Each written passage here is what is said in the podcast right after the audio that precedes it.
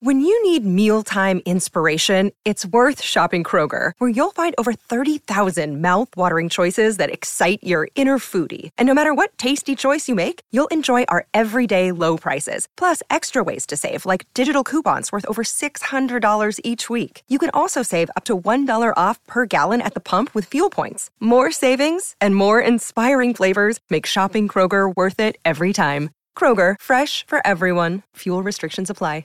Hello, everybody. Welcome back to another Bald Move Prestige podcast. And boy, we are we're talking super prestige. We're talking uh, classic. We're talking we're talking one of the uh, one of the first horror movies in cinema history, celebrating its 100th birthday this week. It's 1922's Nosferatu. It's a German take on Bram Stoker's Dracula story, which got them into some legal hot water and almost led to the extinction of this film. Yeah. Uh, it was directed by F.W. Murnau, uh, with a ha- uh, screenplay by Henrik Galeen.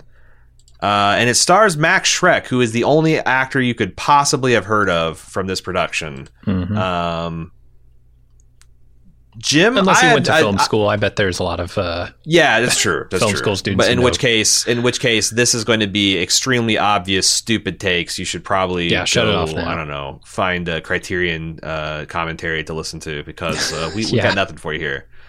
Um, I want. I I have never seen this entire movie, but I feel like anyone who's watched any kind of pop culture has seen at least thirty seconds of this film mhm. E- even if they even if they don't know it because it's it's this is very public domain uh, so you can do about anything you want with the raw footage of it and many many music videos uh, many many commercials just just lots of memes on the internet have made use of this stuff.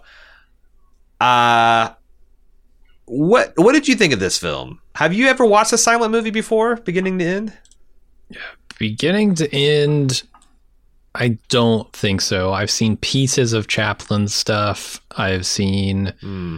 pieces of like uh, Cabinet of Dr. Caligari. It- Beginning to end, like sat down and said, "Hey, I'm going to watch one of these." I don't think so.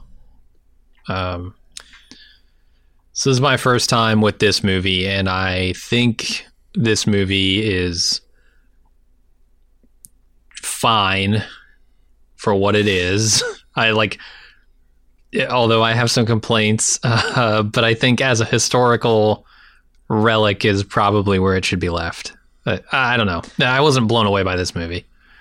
No, I mean it's like um I think what you said historical interest is interesting. Like it's it's it would be interesting to go outside uh, in your backyard and dig up uh bronze axe, you Yeah. know, hmm from some long lost civilization. Um but you're not going to trade in your semi-automatic rifle if you actually want to use it as a weapon, right? The time has gone on. But like seeing um and i you know because that's the thing. It's like this is a 90 minute movie that's extremely slow. Hmm it is not frightening by modern standards. Um the acting is not particularly good. Uh but you do definitely if if you if you're a fan of horror at all there are techniques and things that were pioneered in this film and there are some there's some creepy atmosphere um that works but like I've read Bram Stoker's Dracula and I think it is still a scary book to read objectively Okay. uh, but this is not a scary film to watch if you've got any kind of horror. And it's so weird because I, I read a lot of, you know, film school grads talking about this. I feel like the majority of them feel compelled to say, oh, the creepy imagery still can feel one full of dread and unsettling. Nah, there's, I don't. There's I like don't- two I shots know. in this movie that I thought, okay, that's creepy. Um, Yeah. it's when you first see Orlok from a distance through a hallway, uh, and it's Yep. when you know he's he's in Vilsborg or whatever it is, uh, and he's biting on the neck of Ellen, the wife of Hutter. Uh, Mhm. That's that's kind of it, and he's and those two shots are like the only thing I can say that's really excellent about this movie because I, I found those Uh. pretty scary. I thought the oh really because I didn't think I found anything pretty scary, but I thought and that's the other thing is if I put myself back in the 1922s, Yeah. Like Europe and Americas, and where people are still no shit believing in demons. Because I notice a lot of the language is charged. Like, beware, you fall into the shadow of his demonic embrace. The. Mm-hmm. You know, the dark nightmarish void that you get. Like, there's like this really lurid talking about uh, hellish that he as he drinks the hellish elixir of blood and emphasis on satanic. Like this must have felt like you were watching something illicit, and totally. it's very sexually charged, which I got to think played for those audiences. You know, like that's the thing about the van, the modern vampire myth, which you know Bram Stoker started. Like it's it's it, it turned it from these are molder, moldering, shambling corpses that rise from the grave and and uh, you know like revenants to suave, sophisticated people who are predators, but like sexually. Um, mm-hmm. This movie, like th- this movie, got all that stuff like right. It also started single handedly the trope that vampires are vulnerable to sunlight. That has never been a feature of vampires. Yeah, and uh, I, I, guess the director, in a vain attempt to keep from getting his ass sued by Bram Stoker's estate, changed the names and the places from uh-huh. the, transported to Germany, and also changed the end instead of um, having the uh, professor uh, Van Helsing staking the vampire and slitting its throat and letting all of its blood out. They expose the the maid keeps him bewitched until the sun rises and he he uh, vanishes in a cloud of smoke. Pretty significant. I feel like in modern day that would that would be enough. You would be able to yeah. just yoink yoink that shit, and they would not be able to do anything about it. Right. But, the concept uh, of a monster that drinks blood, human blood, is not mm-hmm. something you can really copyright. I don't think. Yeah, maybe there's uh, the, the part isn't more uh, Treaty of Versailles bullshit. Like the, Ger- did is considered part of the reparations German was pay- uh, Germany was paying to. sure. uh, to, to the UK. All right. You can't you can't steal ninety percent of uh, one of our Irish authors' uh, books that he just wrote twenty years ago. He's got a widow, you son of a bitch. Give us that. Give us that Kaiser cash and his yoink. And then the, um, his heirs apparently were not super happy with this to the point where they got they sued him in court. The the the makers of this film, and they mm-hmm. won, and they were ordered to destroy every copy of it. So somehow that didn't happen, which I hate yeah. that shit. I hate it so much. Like, as much as I am not the historian of film that has gone back and watched all of these, I appreciate that that element exists in our society. And the idea that like people would, for the sake of of making a few extra dollars or not having a work out there that's competing with the thing that they're making, for for that sake that they would destroy a part of history like that to me is reprehensible. Yeah, if they take if they take the income involved and like future incomes on that, but like I it is but it's on like what George hand, Lucas was trying to do with his star, original Star Wars cuts. Fuck you, yeah. man. Yeah. But on on the other hand, I also understand that uh, you can't just steal people's copyright either. Right. Uh, there's yeah. probably a, a me- and I, am glad this thing exists because there, there, there's a tragic history with the first horror films. The first horror film, by all accounts, is uh, Der Golem, which is a German oh. film and from two, from uh, uh, 1915 that features a Jewish myth of the golem and it uh, you know just that that that story. But there are no intact uh, copies of that film. Oh damn! There is a few reels of like hundred meters or so of isolated film, which is a, a, matter of a few seconds, like 15, 20 seconds, uh, here and there. And there's some still frames and promotional stuff. And that movie was so successful that it had two sequels. Uh, and I think the third and final Golem sequel is still intact, and you can watch it somewhere. But the other two are just gone. Uh, Nosferatu yeah. is the first horror film that is in the, the, that is intact and survived into the modern age. And like Jim said, it's Damn. it's all an accident because they they meant to destroy them all.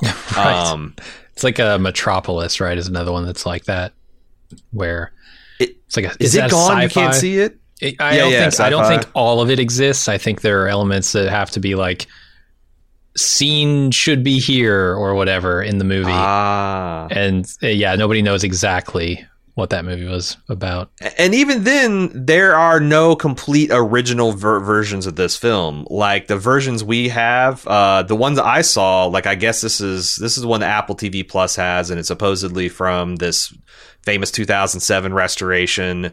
Uh, they got a copy from North America that had English titles, but even so, the original are obviously in German, so you don't have the original original. And even some of those titles were so badly decayed that they had to recreate it in the original font. So like, there it's it's kind of like splicing a frog DNA. Unfortunately, it was just that it's intact except for that. And there's a bunch of different versions. Like there's a, a cut of this that's like 60 and 65 minutes. The one that I saw was 94 minutes long. Again, I think it's the Yeah, most same here. official one.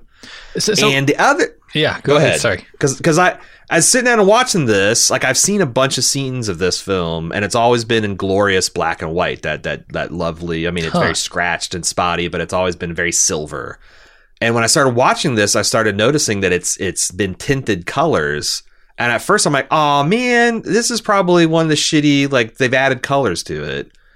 But no, I guess the original film was dyed, and uh, for good reason. Yeah. All of the stuff is filmed in broad daylight, and there's some scenes that you have to understand are night, and the only way Yeah. you can is by paying attention to. There's some things that are done for mood, but day night cycles are Yeah. denoted by a yellow tint or a blue tint. Yeah. Uh, insofar as like in in the internal scenes, scenes that happen inside, uh, they would put Yeah. a yellow tint when they were lit by candles or whatever, even though they look out the window and then there'd be a blue tint, right? Letting you know that it is night Right. outside, but they're Yeah, in, yeah, inside where the candlelight is lighting it up. Uh, so those are some of the interesting historical elements that I I was thinking about when I was watching this movie because like they probably did a lot of that filming outdoors in broad daylight because the cameras just sucked, right? I mean, There was one scene where their guy is lighting a candle, and you can't see shit until he actually Right. lights the candle. So I actually I think you're onto something there. yeah, it's just the equipment was was that bad. Um, they couldn't film, and and you can see a couple of scenes where they film in something less than daylight. Like, Mm-hmm. okay, they had lights on the set, and clearly they were put pushing light exactly where they needed it, but the black is it's all inky blackness behind them, and Yeah, you can yeah. only see the parts that are specifically lit by the studio lights. Um, so yeah, I, I was thinking about that historically, but also, man, you mentioned these title cards. When I see that this movie is an hour and a half, and I look at how long those title cards stay up on the screen, I think this must have been made for an audience that was far less educated than we are today, far less capable of reading quickly. Because I, I could do with every single one of the title cards being fifty to seventy percent shortened um, in how Yeah. long they they stay up on the screen. Yeah, And- I think it's like. Go ahead. And I'm so- I'm also when I look at it from a historical perspective, I'm like, well, why didn't they do that with this version? Because it's clearly, obviously, not the original, right? You've already made a change in that you put English title cards in here because this was a German film; it wouldn't have been Eng- English. Why not also reduce it for the sake of modern audiences? Why not put in some appropriate timing for the education level of people today? Mm-hmm. But I guess they I wondered that too. they said maybe that would you know maybe that would just change it too much maybe they were like look we want people to understand this but also feel like they're watching the same thing Yeah, because there's also you could argue, and I think it would be an improvement, but you could argue that it's definitely changing the pacing of the film, and to the extent that the artist was planning his other shots around these title cards. But you're not wrong. Like I, uh, there's a first card where like reflexively when I see a bunch of text, um, I I grab the remote because I think well I'm gonna have to pause it because I'll probably be able to read it, Right. but I won't be able to get it accurately captured in my notes if, if there's anything important there. Mm-hmm. So I grabbed it and I did it, and then I took my notes, and then I sat there and I sat there and I sat there. Did I like? I'm not this? kidding. Most of these things you can read seven, eight times Yeah. before the card uh, switches over, and I think you're right. It must have been not only for people that were like sounding out things, but I bet like maybe in some theaters, like one person per row could read, and they're like, it says this, and then like telephone, and you're like tr- making sure that the, you know, that by the time everyone's gotten on the same page, you go on to the next one. because this was like early But- public er, early public schooling in america right like the 20s would have been Yeah, and I don't have on. no idea what was going on in the continent as far as like what their uh you know Yeah, yeah. uh scholastic standards and all that stuff were because these point. were you know there's a lot of like still fiefdoms and medieval Sure. shit going on you know like that was just post post uh Russian Revolution uh so yeah, I don't. I that, but that's that to me is a big, big fucking ask. Is Yeah. it's not that bad the subtitles. Um, it would be interesting to if you converted this to subtitles. You know, maybe you still Uh-huh. have a couple of the cards uh, where you're actually reading a particular thing, or like some of the vampire books, you could keep that stuff in, but just like subtitle it so that a movie it'd probably end up being like a 60 minute movie. Yeah. but I feel like the pacing would probably be better. Pro- certainly for me as a modern uh, audience member, I think so. And they do that in some places, right? Because sometimes instead of like putting up a title card, they'll show a book, a page of a book or something, and Yeah, it's yeah. all in German, so they have to subtitle it for English audiences.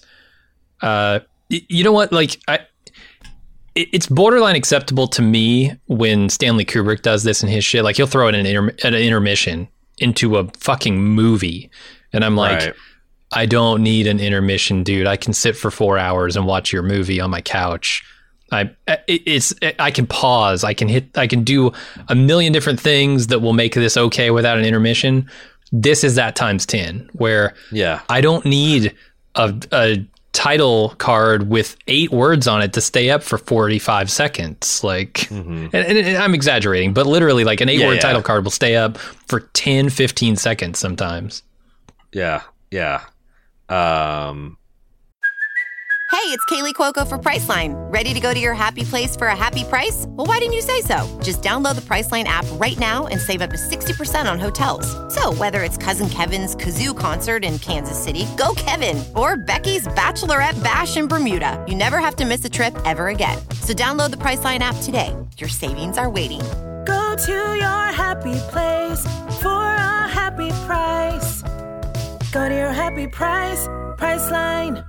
Another day is here, and you're ready for it. What to wear? Check. Breakfast, lunch, and dinner? Check. Planning for what's next and how to save for it? That's where Bank of America can help. For your financial to-dos, Bank of America has experts ready to help get you closer to your goals. Get started at one of our local financial centers or 24-7 in our mobile banking app. Find a location near you at bankofamerica.com slash talk to us. What would you like the power to do? Mobile banking requires downloading the app and is only available for select devices. Message and data rates may apply. Bank of America and a member FDIC. I think. What did you think about the acting? it's dated, obviously. Um, you know, I, I appreciate how modern actors c- convey much more complex ideas much more subtly than these actors do.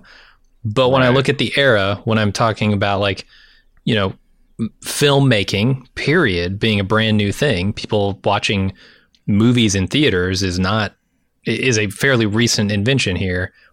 I think of them more as stage actors. And for stage acting, I think they're doing pretty good jobs. I've also also wondered that like in this era of silent film, I feel like the theater was seen as the low version of the thing. Like stage is where it was at. The film theater is Yeah. like people who can't quite make it on stage. you know, can't quite you know Uh-huh. memorize their lines or can't project or their voices are terrible or or, or whatnot. Um, so every time I watch, I'm like, is was this state of the art in acting, or was this like the gutter? You know, the people who had washed out of the more prestigious uh, houses and stuff, and it's like, well, Yeah. this is like a step above pornography for the day, especially stuff like this, this intensely genre subversive, uh, off-putting, because it was. This was banned in several countries because Yeah. it was just too scary, too demonic. Um, but I thought, yeah, like there's a couple. Like I thought that uh, Uter or Hoot Hoot, maybe it's Hutter. I'm calling him Um, Hutter, I- but sure. Okay, I thought it would be more something like Uther, but um, I thought he was a little broad maybe in the beginning. Uh, but I thought him and Ellen were approaching a much more natural performance because, crucially, I don't think they were speaking. Um, Uh-huh. I think that's where like stuff comes across stagey, especially in an early kind of talky era um, because they're still very Shakespearean in how they're delivering lines. But like the way you know when he's just walking around in a room and going about his doing his business. The other thing is like they, I think they did a good job of normalizing the frame rate because one of the problems with these films is like you you had a guy like manually cranking the thing. Uh, right. So sometimes, like if you just lock that and run it at 24 frames, it looks like way way too fast. Mhm. Um, so this, like uh, the other thing I was kind of going into is expecting people to have herky jerky motion, and they did that a few times. I think it was for effect Yeah. like uh, when like uh, Count Orlok was or uh, doing you know some weird shit pretending to be uh, the the, uh, the coach driver. Mhm. Um, there was other things like when the mob was in effect, but like most of the time, I'm like, you know what, this actually looks like a real human shot hundred years ago. Which did you ever did you were you thinking that at the time? Like, early on in the film, I was like, boy, these are you know these real people that lived at a time, and they're they've been dead for a very long time, but, But here it- they it- are in it- full. but they're doing the thing. This is Yeah. recognizably cinema, and it's in another country, um, with a different, completely. Like I, I, I kept on like thinking about like how it as also it's a period piece, so it, it looks even older. Like this wasn't like a modern 1922, Yeah. so it's like an old. so It felt like almost like a medieval film that I was watching, and I felt like that kind of like real kinship of you know there was a movie there was a movie critic in 1922 click clacking on a on a typewriter or scribing something about this and here i am a 100 years later Somebody was talking gonna- about this goddamn film Somebody's gonna have to hand set his type uh, to to Yeah. for the printing press, like.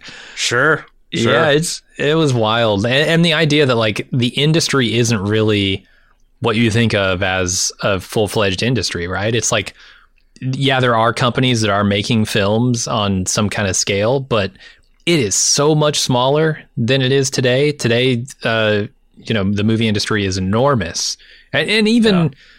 you know, thirty years after this or twenty years after this, the movie studios would be enormous, but like this is right on the cusp of that. I don't I don't think Mhm. the studios had nearly like the influence amongst the public, and so these are people who are not just toiling in a fledgling industry, but toiling in the dark corners of the fledgling industry. And I look at that and I go, these are the independents, right? These are the the the auteurs who are just coming together and making something cool, and Yeah. this is the end product. Yeah, and they're dude like how lo-fi it was. Like when you see these locations and you see like there's very little there's not a whole lot of variety in how they're framing and blocking things, but like their equipment, they don't have booms and tracks and dollies. They're like got tripods, probably, maybe some, Yeah.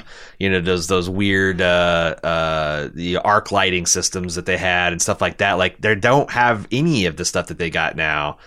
Um, I I that I, I thought that stuff. Um, but when going back to the acting, I thought like okay, I think it's Ellen Uter or Hutter, and I actually thought Max Schreck as Count Orlok was pretty good, and it reminded. Have you ever seen the Bram Stoker's Dracula by this guy Gary Oldman? I have, but goddamn, it's been a long time. I, I can't believe how much of that film was directly inspired what it seemed to be by this film. Like uh, the weird shit, the shadow shit that Gary Oldman gets up to. They do that in this film. Um, the way that Count Orlok was like portrayed as um, eccentric, but like you wouldn't when you first go to his castle and he's an old guy um, and he's got his turban on and all that kind of stuff. He doesn't read as like, well, this is the, like not nearly even Yeah. as insane as is like uh, Gary Oldman and, and the the Bram Stoker Dracula. Uh, he Right. looks like okay, well, yeah, this is like in the 1820s or something. He's a rich old fart that's up in like the Car- Car- Carpathian Mountains. Okay, like the J- Jonathan Harker slash Uter is not going to show up and be immediately put out, Mhm. but he just like the way he talks about, oh, your wife, what a lovely throat she's got, and his beautiful precious blood, and you know that, and and they they does that does a really good job of capturing the uh the. I keep on getting off the, the topic. What I'm trying to say, those guys are good. Mhm. Everyone else in this film is a joke. Like uh, Knock. what is it, his name? Knock, the real estate agent. Right. Like I know Renfield is an insane character, but like you know he's supposed to keep it together when Uter is getting the assignment. Like he can't be like, and he's played with that energy the entire time. Everybody like that's Yeah. that's not the literal stars of this thing are ridiculous carica- caricatures. Oh yeah, Um, and the costuming is not helping. I mean, the Knock's look. You said like, oh, it's not immediately off-putting when uh, Hutter or whatever sees or Orlok for the first time, and I'm like, but that's only true because Knock is so insane looking, right? Like they have the similar eyebrows. way more like, crazy than Count Orlok. Uh huh. to be honest, Yeah, Orlok has worth worse teeth. Big deal, you know. yeah, he's an old dude. You know, Right. he's got gnarly hands and he's got And you don't see his ears until later. So like, Right, because he's got him tucked up in his. That's Yeah. what I'm saying. Like he's he's doing a good job of like keeping it. uh You know, it's it's it's weird for a baseline human, but you know, like again, there's there's there's weird weird weird rich people in the world. But that's that that Uh, that stage play sort of mentality that I see coming through in this, right? Like there's another example Yeah. of this that is is much more subtly done in modern film and it's like the difference that they draw in the performance between Hutter waking up in the morning to sunshine and roses and he is just beaming and smiling and he is ready to greet the day and it's so fucking over the top because when they get to him in the Carpathian Mountains at Orlok's castle, and after he's bit, you got to know that it's taking its toll, right? Um, and so he wakes up a little groggy. He wakes up like you could do it with a tenth of the energy that he had in those first Yeah. scenes nowadays. Yeah, yeah, yeah. But I think yeah. audiences weren't as sophisticated and they might have been watching in worse conditions. And you need Mm-hmm. somebody who is really making a big deal of the thing to impress upon the audience this is what's happening. Yeah, like we are, we have, we stand on the shoulders of these hundred year old giants, For and we sure. have lo- ter- learned things. Like you know, we talk about how Steven Spielberg can do fourth. Uh, every piece of information tells you four things about the movie, so it's very efficient setup. Yeah. I don't think the people were that sophi- not in sophisticated like they weren't intelligent. It's just like that's a weren't trained. language Yeah. they weren't from babies watching this shit. Uh, so Right. they like, and even if you go back and that's that's why what movies feel old. Like my son can tell that Star Wars is old because it's edited in an old style with longer attention spans. Uh, which is another way. Like I think that's actually a bullshit way of like, oh, the short and short. Exp- no, it's more and more sophisticated with this visual ver- verbal uh, dictionary Yeah. um this is at the infancy. And i was actually impressed at like a lot of things i consider about slow hollywood phasing like sloppy editing or just like crazy needlessly establishing shots they didn't really do. But the emotion it's like yeah i could see a crowd being like i don't understand why am i watching this guy wake up three different times. Yeah. but it tracks so well with the original Bram Stoker's Dracula about like literally uh, Dracula's power waxing and waning with the power of the sun, and the and and this is also Uther's or Hutter's big chance. Like this is kind of like a, a call to adventure. Like you know he's a Yeah. new guy, he's got a brand new wife, he's like wanting to be upwardly mobile. He gets to do a real estate deal for a fucking count that Mm-hmm. lives in a castle. Like he wants this to work. And when he gets afraid and he's scared at night and he just wakes up and he's like, "Oh, those were the nightmares that I had." And another thing I thought was very modern touch is when the hero meets the local and the local's like, ah, there's not but werewolves and vampires out here. Here's a book, I'll tell you. And he reads the book and he's like, oh, these backwards idiots. They're so stupid. And like laughs. Uh huh. And uh, that's such a horror trope, right? The, the Totally. fact that the hero gets warned and they da na na. Um, so much of this stuff is extremely modern feeling that it's kind of jarring when you do get the things where it's like, oh, they just didn't know that this is the way things worked. Yeah, but you're right. It's a language, right? Like just like oh, they got to put the title cards up there for 45 seconds so people can read them. They have to put the the ideas on display in very not subtle ways so that people can understand them. Because nowadays, like you said, we have an education in film simply by watching a ton of films. I don't know if these people saw more than a film a year at that time, right? Like it, it was probably something that was not commonplace. Oh, right. And and the fact that you also probably couldn't count con- you probably couldn't count on how sharp is this picture going to be? How bright is the bulb? How like is it going to play at the right soundtrack? There was no THX standard back in the day. no, no, no, no, no, no. So like they're like maybe like because you're right. Like the first day he gets up, and he like he's got a nightshirt and he's like ah and he ties it around his waist and he goes to a bucket and he's like kersplat kersplat like oh my god this guy is more up for this real estate deal than I've ever been up for anything in my life. Yeah. but but it does sell when he gets a little bit more and they do it with the makeup where he's got like some circles under his eyes. And even like when he first gets bit by the the count he's like oh man the mosquitoes here. It's like it's kind of silly but like i feel like this would really scare the shit out of people. Um the fact that you've got someone that's something horrifying happening to him and he's being stalked. Like there's a scene middle through the movie where there's a psychic connection that i don't know that they explain too well between his wife and the count and uh, you know jonathan not i keep on wanting to call him jonathan harker. Uther is being menaced by the count and he's frightened in bed and like she somehow psychically banishes like with her love and her warning to her husband that shit must have been creepy like seeing this guy like appear out of nowhere and come through this door and it's perfectly framing him and he looks creepy and you don't know how foam late because i will say this i thought the makeup effects i was i would i, I thought i would see seams and stuff it's pretty good Yeah, on Orlok, sure, certainly. Um, I think it's less good on like Knock.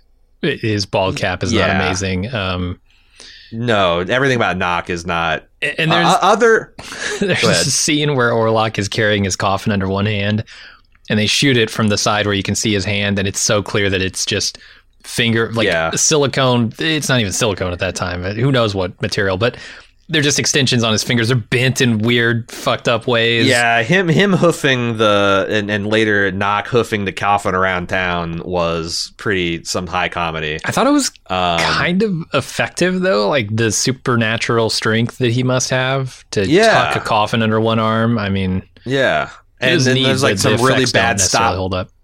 Yeah some really bad stop motion with the coffin lid that he's like uncannily floating on top of him and all that stuff. But i thought like the there's a really good effect. I don't know how they did it like whether they did a chemical process or just a negative but there's a treatment they did when they're taking Uther to the castle with the uh, uh, the coach, where it looks very similar to you know in Peter Jackson and uh, Return of the King, where they go and recruit the Ghost Army, Mhm. and they're kind of like this pearlescent green white. Fu- it looked like they did that treatment. It looked like a fucking ghost carriage, and I'm like, that's actually cool, and I bet that really fucking blew people's minds back in the day.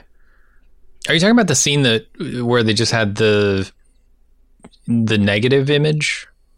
Like is the it negative? Because I thought they did Yeah. some. I thought they did. I thought they did something else, but it made the because the the um the the the the hearse or whatever the the carriage was also black and it looked inverted too, but it had like some kind of like ghostly green quality to it too. It just Oh, might have been the color treatment. the Maybe they in, inverted the yeah they yeah. maybe they just did the negative and then treated it with a color. Um, But I thought that I thought that was intentional. Like it Uh-huh. made it looks otherworldly and spectral. Totally. Yeah, it was definitely intentional. The effect that I liked the most, I guess, was the fading in and out, both of the the count and also the the carriage does it too, right? At some point. Yeah, yeah, yeah. Uh, I, I was actually impressed. I wasn't sure that they could do that effect at that time because, like I said, I've not seen a lot of these old movies. So it's extremely dated, but like that effect looks about as good as uh, what I've seen in a movie from 1986. yeah, you know, totally. just- it's not digital; it's do- all done with film, but it looked pretty good.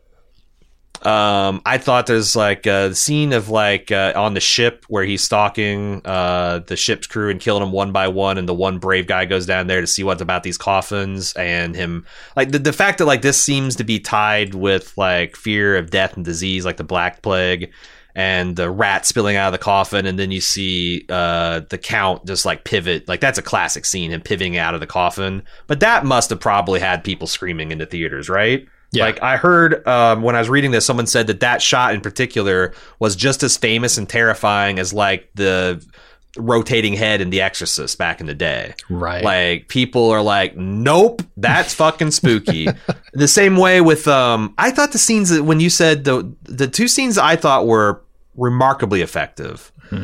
Are when the count is going up the stairs to uh Yeah, to, to go to Ellen the shadow going up the stairs and like the, just the the entire character sometimes he's goofy because he's got the Bugs Bunny vampire teeth, Mm-hmm. but in silhouette, it's very effective. And then his hands stretch, uh, reaching across the hallway, and then there's those practical shadow effects. I thought Yeah, that like stuff. Like I grabbing her heart imagine. and- yeah. Oh yeah, when it grabbed her, like I actually thought it was he was grabbing her breast.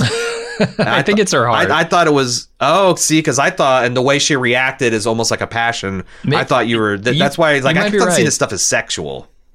You might be right though. Um, yeah, because there is a sexual component to it, certainly. Um, but I was looking more at the like, uh, the whatever kind of connection that they had. You know, like Hmm. the spell that he's putting on her, not necessarily the sexual component of it, but the whatever's compelling her. But you probably yeah, they, right. they they get rid of so much of the the the romance between uh, the count, Right. uh, or, or Dracula and her.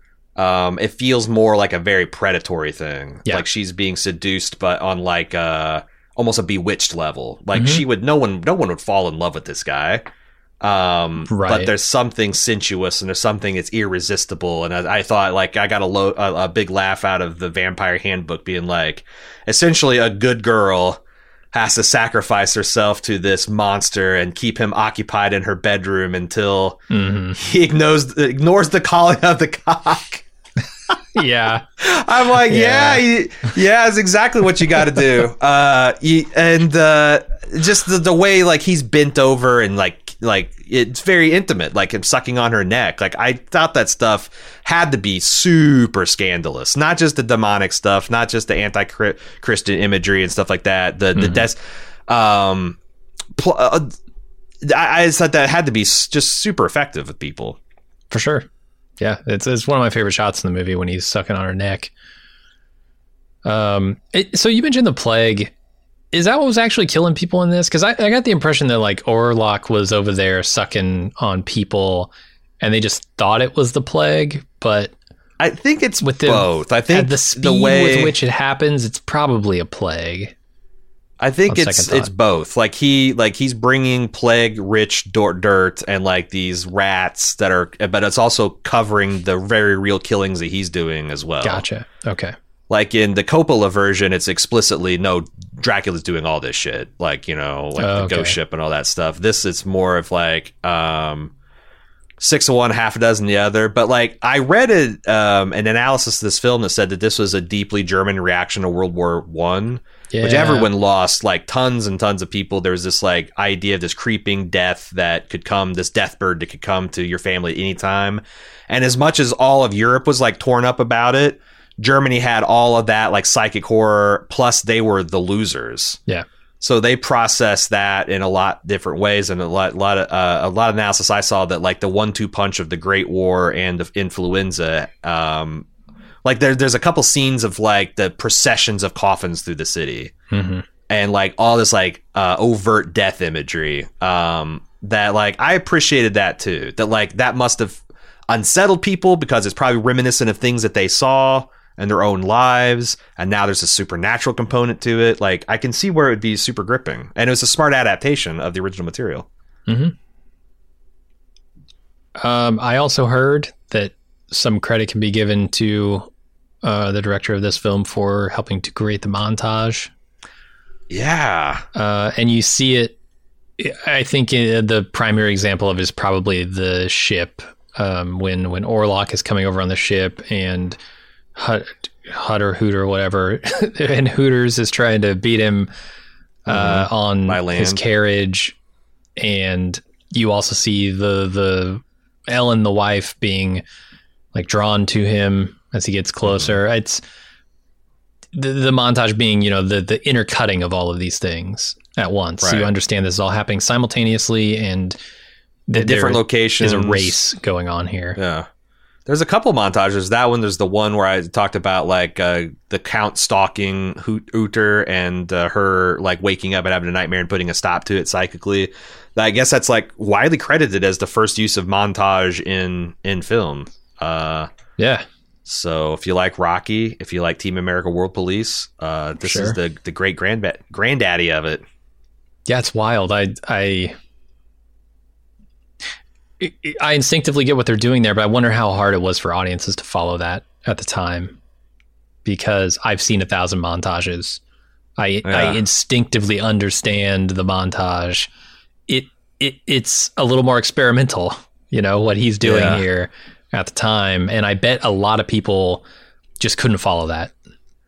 Well, this was also, I guess, a part of the expressionist film movement too, which seems like it's maybe Right. more pushing the edges or like seen as avant-garde Mhm. during the time. Even though this was an extremely successful, popular movie uh, by all accounts, um, I can imagine. But like, also that had to be like that thrill of like seeing something you've never seen before.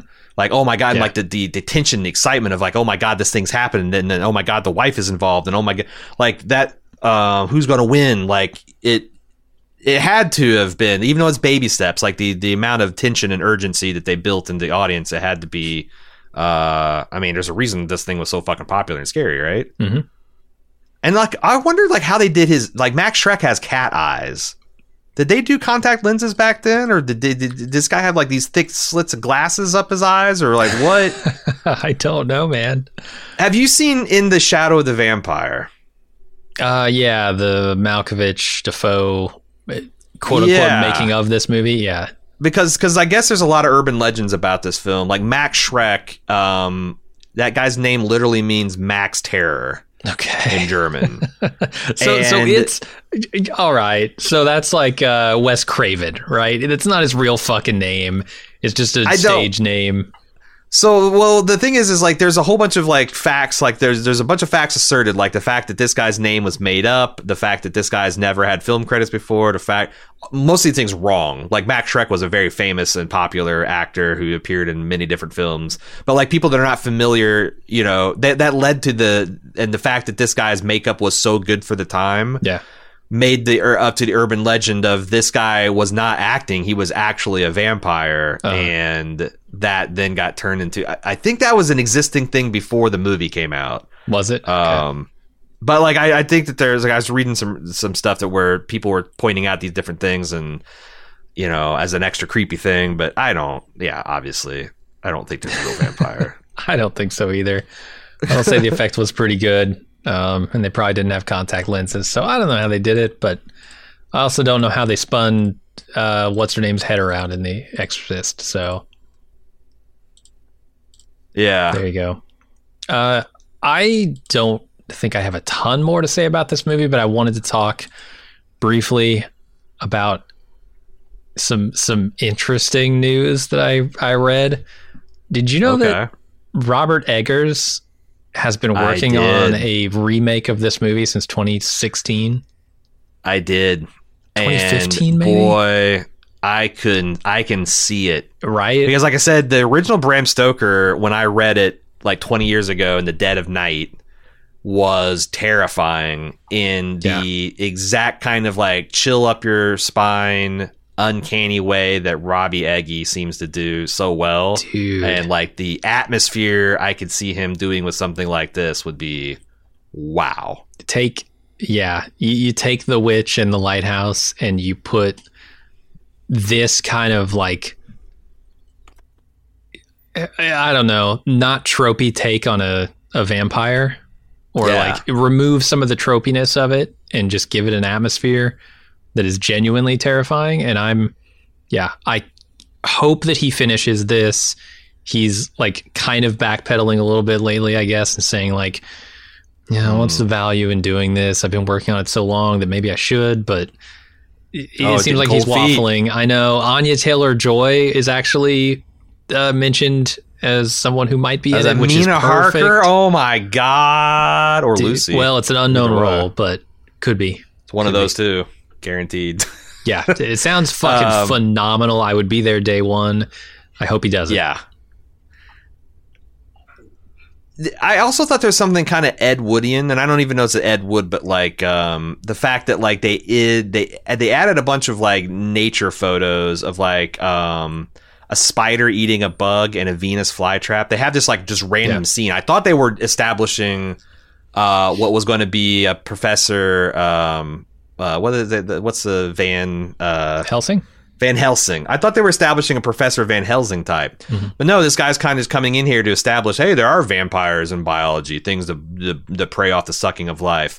But I think they threw it in mostly because that's so exotic. Like if you're just sitting there, you've probably never seen a Venus flytrap before, and it's like a natural Yeah. special effect. A Yeah. plant that can move fast enough to eat something. Holy shit! Like most people probably haven't seen a spider to where it's as big as a whole screen and you can see it, and and Yeah. like that stuff is like kind of the same way to like old Tarzan films that just sometimes let a lion run loose. Mm-hmm. And it wasn't even doing anything, it was just kind of running around in a set. And it's just like, oh my God, a lion, you know, because how many people have been to the Bronx Zoo or whatever? Right. I love that kind of like, you know what? I got 30 seconds of Spider and I got 30 seconds of Vi- Venus flytrap. How much of a movie can I make with that? Like that's that's your special effects budget, right? Uh, their werewolf is laughable though. It's a hyena, dude. right. Hakuna Matata, and he just vanishes. Uh-huh. Uh, but people didn't know, right? Like that reads as like Hyena's that's not a that's looking. a that's not a dog I've a dog no wolf I've ever seen. right. Uh, yeah. Uh, the other thing is like some of the classic the the some of the the classic shots like Orloff coming out of his coffin, all you know hinges on his heels. Hmm. Is completely betrayed by the sailor who ruins the shot by just mugging.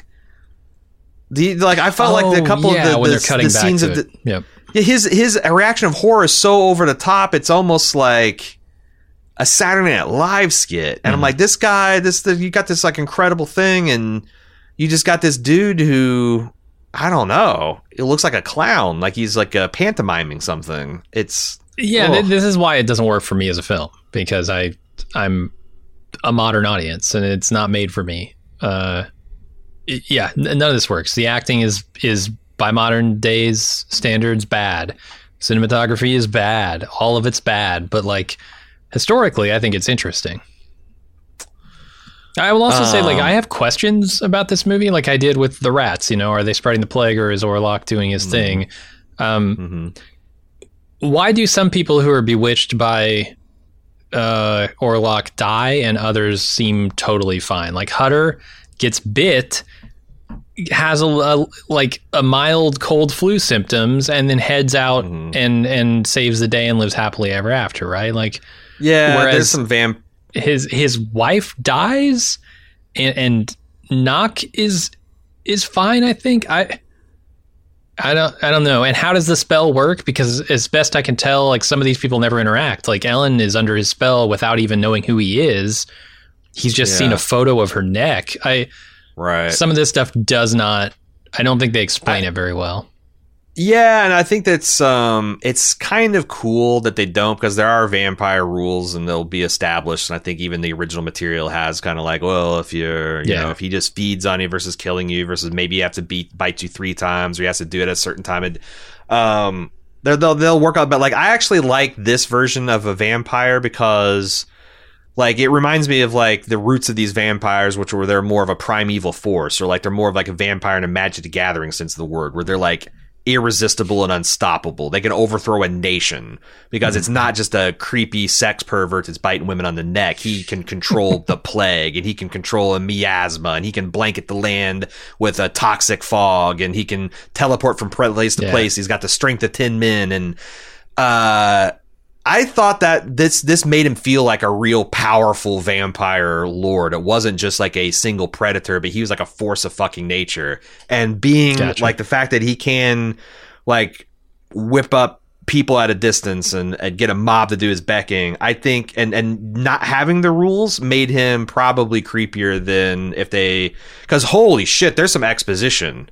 Like the movie, like right before it gets into the final act, like I think this cracks open a vampire book and has you read a couple pages out of it at the Mhm. glacial speed. Right. Uh, this is, I think, when uh, Ellen is like understanding what her role needs to be to put an end to this, um, Yeah. and she's going through the books, and they refer to it like twice. But um, I think that was probably just just just the fact that you don't know, and there was so much stuff that's like you know they they they talk about the they, they drop name drop Belial, which is this like you know apocryphal demon or satanic god. There's like all this occult stuff. Oh, the contract that knocked the real estate agent gets from uh, Van, uh, Dracula is just completely written like an Aleister Crowley diary. It's just Egyptian symbols and Yeah. occult symbols and pentagrams, and it's like it's supposed to read as like, yeah, this is not Christian. You know, Which makes me think like, okay, he has met with Orlok before, so I understand why he's under his spell. Um, yeah. But how can he just throw it for, at a distance, not meeting? You know, yeah, they- at a distance of like, you know, countries, not not feet. The other thing I thought was completely unrealistic is that the public officials passed uh, health ordinances about the plague spreading through the city and streets, and uh, the people got to be a mob, but it wasn't about that. It was about the crazy guy running around the streets eating spiders and ca- carrying coffins. I thought Yeah. that was unrealistic. That the population would just be like shrug their shoulders and be like, "Well, okay, I guess we're gonna have to not spread the plague." Yeah, yeah, I don't know. I don't know, man. Plague shit gets weird. As somebody who's living through a plague currently, plague shit gets weird. Uh anyway, that's uh that's uh I think that's all I got for the the film too. Um I'm glad I got finally could see it. It's not something I'd recommend for people to watch for pleasure. Um but it is widely available everywhere. Like you can get this streaming for free on YouTube if you want to see it. Uh, You don't have to be YouTube Premium because this is in the public domain. You might want to do some research as far as like make sure i think i think the canonical one is going to be 94 minutes. So if it's a different thing than that you're probably getting less uh, than the original thing. If it doesn't have color tints um, it it uh, it's it's not the original. And if it's scored to beethoven like a recognizably like uh, uh, one of Be- beethoven or- or- orchestra it's also not the original version. If you find something that's tinted correctly with the, the the the yellows and the blues and the reds and has like a score you've probably heard a lot before uh, because this is also, I think, in the is the score in the public domain. I, I saw Um, that that I, I thought that like the 2007 version is a restoration, but an original recording of the score, and Right. that most of the things you can watch for free don't include that don't include that. Um, yeah, I, so that's a problem too. But uh, I'm not sure which version we saw as far as score goes. Yeah, I think it's worth worth watching if you're a diehard cinemaphile or if you're a big horror fan and you want to see like literally the first four, the first horror movie that we still have a record of. Uh, you Right. know, maybe one day someone will dig up a copy of the Golem. But until then, we've got Nosferatu. Happy hundredth birthday to the old bastard. hmm The unkillable ancient uh, death machine never looked better. Uh, with with the the transfer I saw, and uh, yeah, not every day you get to review a hundred year old movie. Uh, hope you guys enjoyed it. We'll see you on the next Prestige. Until then, I'm Aaron. And I'm Jim. Later.